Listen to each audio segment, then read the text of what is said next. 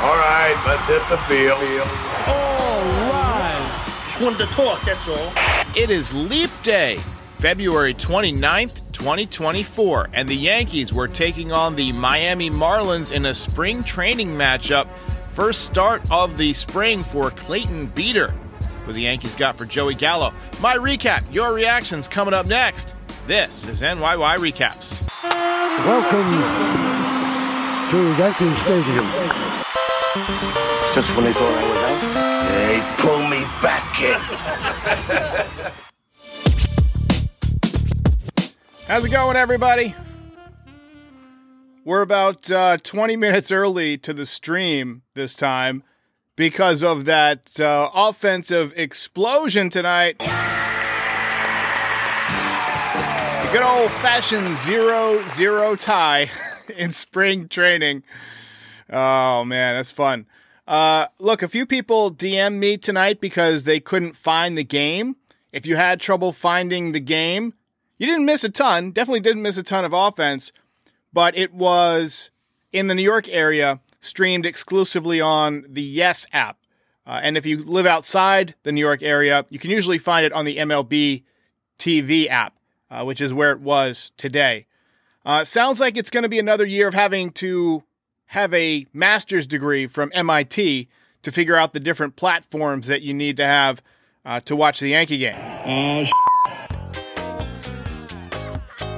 Pitching duel indeed.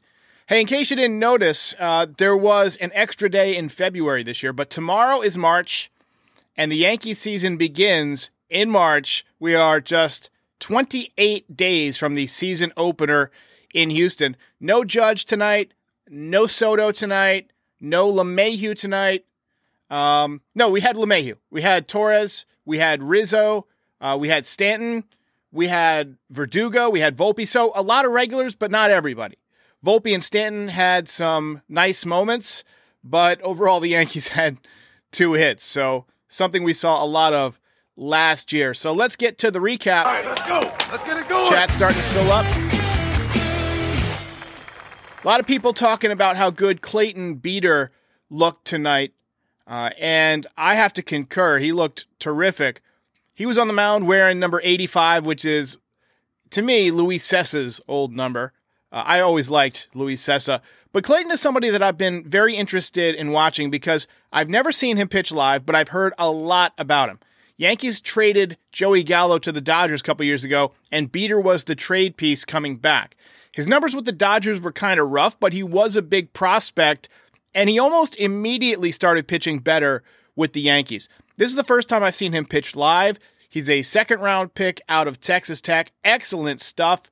Mid 90s fastball, pretty much sitting at 94, 95 all night, which for February 29th is damn good. You got to think that when it warms up a little bit, he could probably sit around 96, 97, maybe touch 98, 99.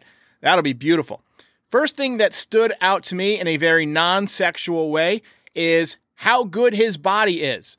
Uh, he's got a great pitcher's build, the prototypical pitcher's build. Big, broad shoulders, strong lower half, big, thick arms. You can see why both the Yankees and the Dodgers scouts liked him. Uh, he kind of reminded me of a young Roger Clemens in terms of his physical size. Kerry Wood, another guy who's very similar, just big Texans, you know. Uh, but uh, yeah, look look very good. Another thing I like is that he, uh, he was doing what pitching coaches would say is throwing downhill. Clayton Beeter throws downhill. There's kind of an inside baseball term for his angle, and it's throwing downhill. He gets he kind of has a little bit of an arch in his back, and then he comes directly over the top. And that good over the top uh, release gives him a nice backspin on the on the baseball as I drop it on my keyboard here. Um, you know, kind of reminds me a little bit of David Robertson. Uh, Jordan Montgomery's that way, although he doesn't uh, throw the fastball as much. Andy Pettitte had that kind of windup. You look at him; he he was a guy who you know really leaned back. That's not something they typically teach for pitchers, but some guys do it, and typically those guys come directly over top. Yamamoto, another guy who comes pretty much directly over top. And it's just a really effective way to get good spin and good ride on the baseball. Uh, fastball is major league ready right now. Breaking ball was a bit inconsistent. It looked to me like he was trying to throw a little bit of a slider, but typically with guys who have that arm angle, a nice 12 to 6 curveball would be nice. Yamamoto, for instance, we saw that the other day in his debut.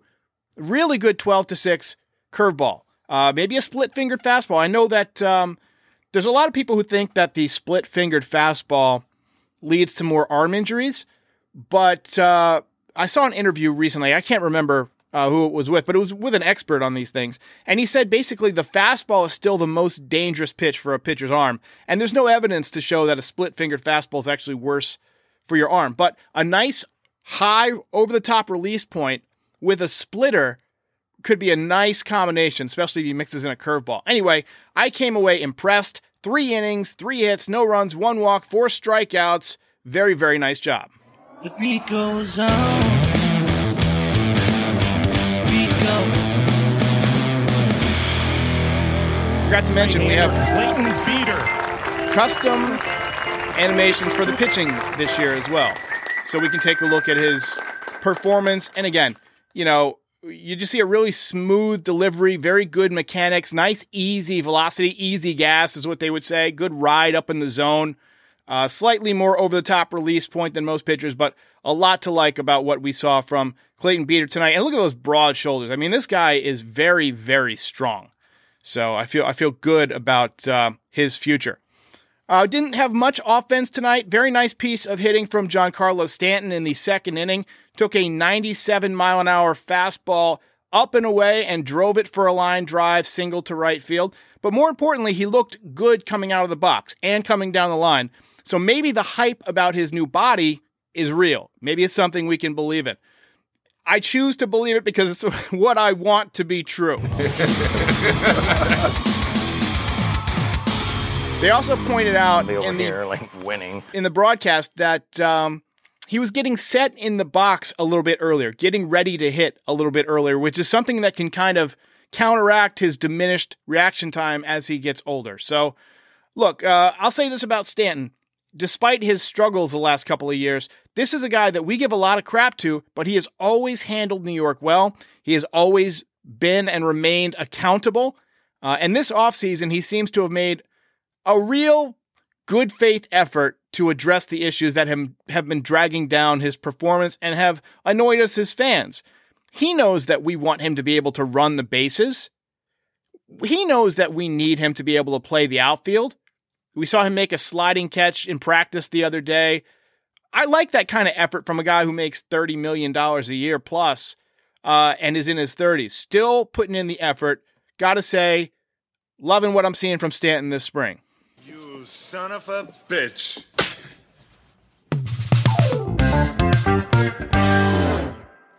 Uh, Ian Hamilton looked great tonight. He's going to be a huge part of the bullpen. He came out from nowhere last year, uh, and he struggled with some injuries, but he also looks like he's in great shape. Looks like he might have carved a little bit of muscle mass off of himself as well. He's kind of jacked for a pitcher. You don't necessarily want to be super jacked if you're a pitcher because all that muscle mass uh, can put strain on your ligaments. So it's a good thing, I think, that he might be trimming down a little bit. In the bottom of the fifth, we saw something from Volpe that I hope we see 30 plus times this year a hustle double on a line drive to the gap. They talked about how he's flattened out his swing. That is obvious. I think it's a good thing. I think it's a very good thing. He's also gotten stronger, so he'll still run into some home runs on some hanging sliders. But I'd much rather see him be the type of player who hits line drives, makes contact, and uses his speed to create problems on the bases, hustles out doubles. As he matures as a player, if he can hit 270, he's going to swipe 40 or 50 bags. He's just got that kind of speed, and he's that young enough that his prime is going to be long. So by the time he becomes a good hitter, you know, a good hitter in a couple of years, he might improve this year, but I, th- I still think he's a ways away from being like a 270, 280 hitter. Uh, once he becomes that guy, he's going to be a real problem. Had a tough time on defense tonight, but uh, hey, he's human. Um, not every human being is is built to be a home run hitting machine. By the way, some guys are built to be scrappy line drive hitting, base stealing, pains in the ass, and I think Anthony Volpe very much has a chance to be that guy if he continue to play that way. More of that, please. If he can continue to play that way. I left a word out. So uh, that was it for the Yankees hits tonight. Couple of hits. So we don't have a win, but I do want to give out a belt because I, I did think there was one performance that stood out, and it was from Mr. Clayton Beeter.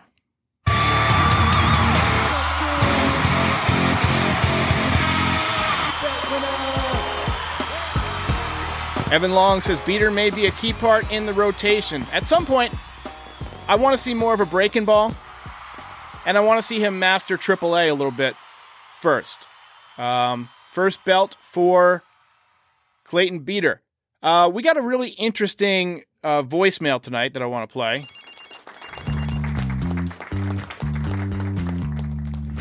Guy didn't leave his uh, name, so I'm just going to call him Caller.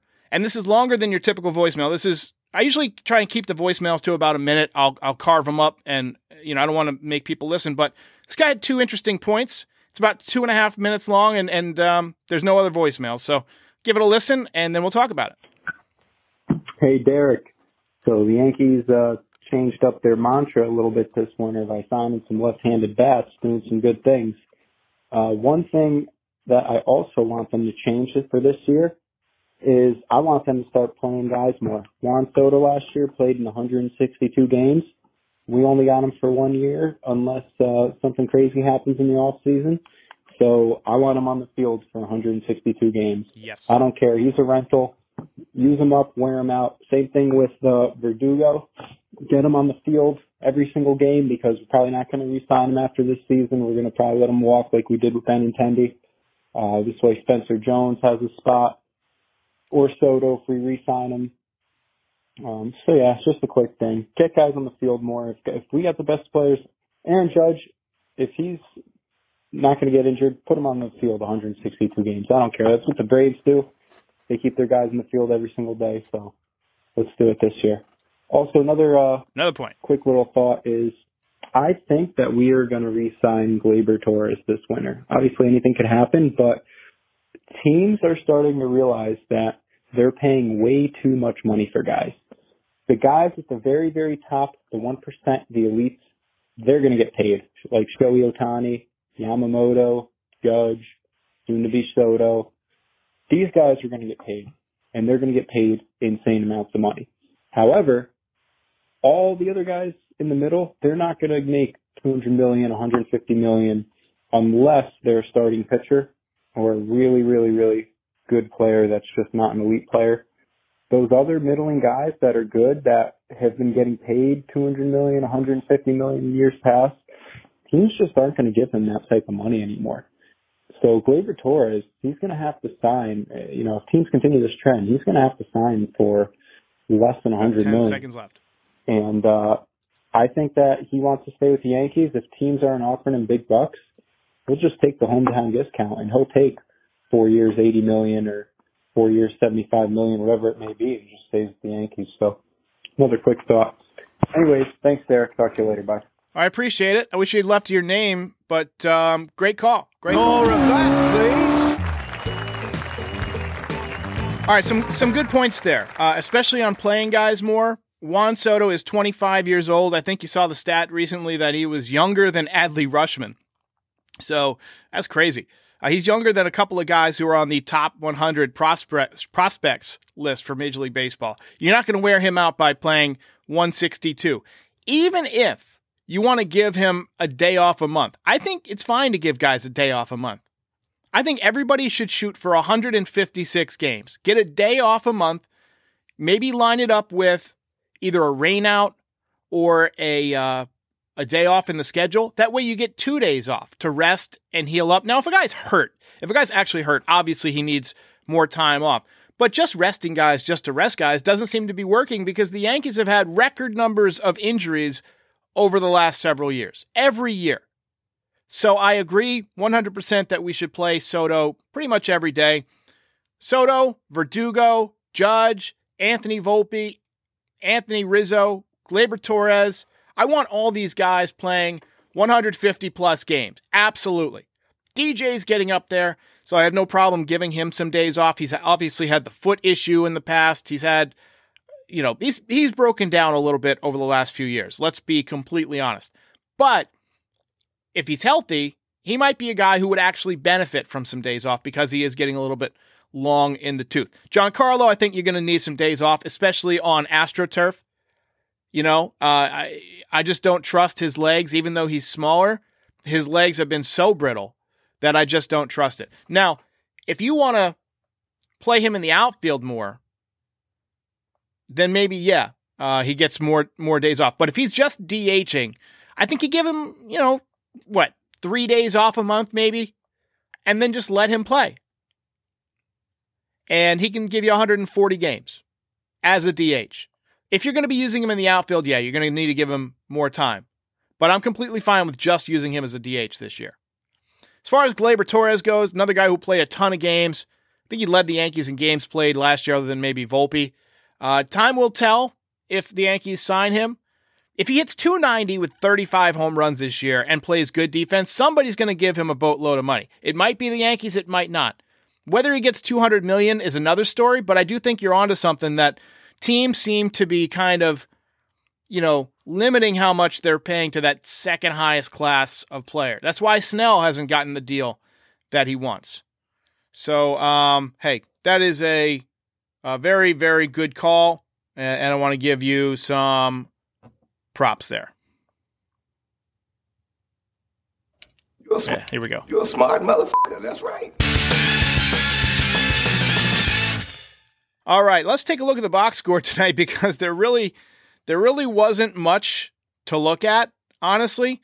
Um, you know, Yankees got two hits. they gave up five hits, no runs on either side. Nice job by Marinaccio. I forgot to mention him in the recap. 3.86 ERA on the spring, uh, 3.60 for Beeter. So this must be his second appearance of the spring. Uh, Ian Hamilton threw, through two scoreless innings. Uh, Misiewicz, Tully, Tanner Tully just cruised through two innings. I think he threw about what he threw about 15 pitches. Do they have it listed there? Um, let's see. He got uh, he threw 17 pitches and 14 strikes.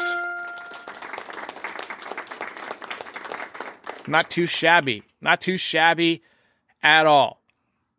Um, Frankie says we haven't seen this much or this we haven't seen less scoring since my Christian school prom. Yikes. we'll handle the jokes, Frankie. We'll handle the jokes. Anyway, uh, not a whole lot else to recap. Zero zero game, so we're gonna wrap up a little bit early. Take a few questions. I gotta get out of here! The save situation says Ryan Weathers is impressive, and I agree. And he looks a lot like his dad. I remember when the Yankees got David Weathers, he stunk right out of the gate, but had some big outs in the playoffs in that World Series run.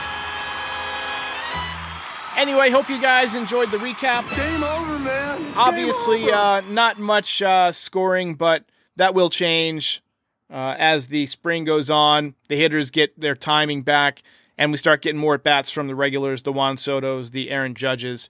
Uh, Yankees play again tomorrow night. I believe it's on the Yes schedule to cover, so if it's on TV, I'll, I'll do a recap. Uh, and um, yeah, and then Sunday, I got a new episode of my podcast, We're the Dudes, coming out with my buddy Justin. So that'll come out usually Sunday afternoon. Uh, we got some things lined up this spring. Uh, got Terrence coming back soon. About the midway point of spring training, we're going to cover the you know storylines from the first couple of weeks. A week after that, we're going to have Max Goodman make his second appearance of the year. He's going to be coming on regularly, uh, and then uh, obviously we are 28 days from opening day, and we will be live after every game. And until next time, I'll see you.